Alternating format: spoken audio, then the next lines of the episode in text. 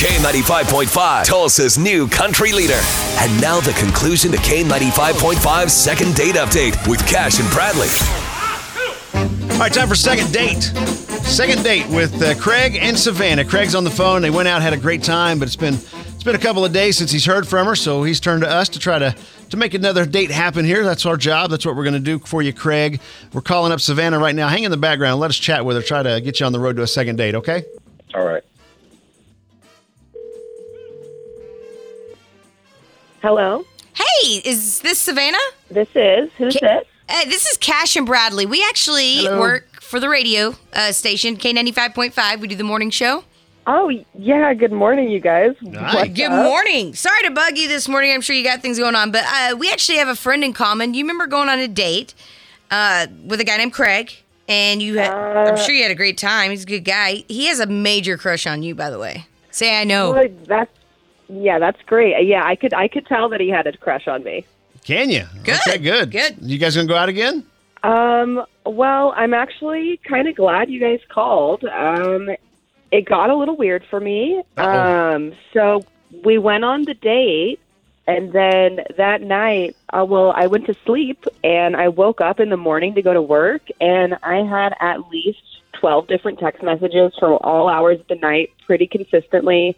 They were all incredibly long, describing how great the date was, how he couldn't wait to see me again. Yeah. And I don't I- know what kind of person doesn't sleep and just text the person they went on a first date with, but I don't know. It was kind I of was freaky. excited. And I was excited. Yeah, Craig. Craig's actually on the phone here, Savannah. So you may not be so happy we Oh. called you after saying that.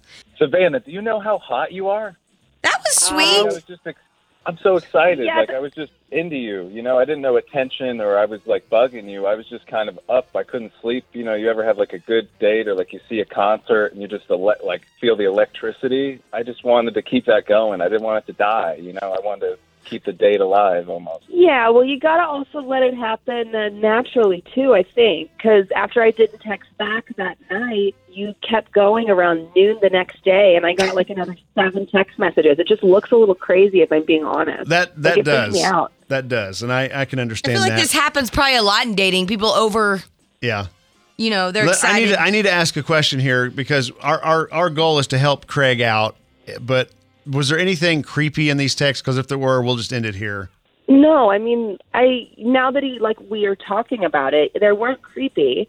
Um, they were all really nice and complimentary, and like it makes sense that he was just excited about it. But you know, in like today's day and age, you have to be really careful with stuff like that. So, I mean, my my flag definitely went up, but I I did have a good time. Okay, so you, you have a little bit of positive to- s- spin on this. I, I think like she that. got a little annoyed. yeah, I can understand that. Yeah. I I, I sometimes if I wake up to a bunch of texts, I I don't know where to jump in. I'm, I'm so I just got- I, I'm more likely to freeze up and just go to heck with it. I'm not Right. I'm you know, confused. Wow, look at all this. I, Right. don't, I don't. I don't. I'm not dealing with that. I can. I can understand that. Can you, Craig? Can you understand her point of view here? Yeah, I've just been on so many dates and I hadn't connected with anyone in a long time and never like this.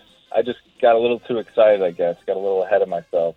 Okay, I can understand that. Okay. Savannah, we do a thing called second date. I don't know if you're familiar with it or not, but we do a thing where we call up people who've gone out on one date and then we try to get them together again for a second date. Is there any shot at all at getting you guys together again if we paid for a dinner? Would you would you be willing to go sit through another date with him to see if there is a connection? Yeah, no, I would. Yeah, I I would go to dinner with him definitely, but he has a two text limit the next the next day until I respond. All right, buddy, you got to pump the brakes on those texts, okay? Yeah. I heard it loud and clear. Thank you so much. All right, you guys have fun on your second date, and uh, hopefully it turns into something, okay? Thanks, guys. You've worked hard for what you have your money, your assets, your 401k, and home. Isn't it all worth protecting? Nearly one in four consumers have been a victim of identity theft. Lifelock Ultimate Plus helps protect your finances with up to $3 million in reimbursement. LifeLock alerts you to identity threats you might miss, and if your identity is stolen, your dedicated U.S.-based restoration specialist will work to fix it. Let LifeLock help protect what you've worked so hard for. Save 25% off your first year on LifeLock Ultimate Plus at lifeLock.com/aware. Terms apply.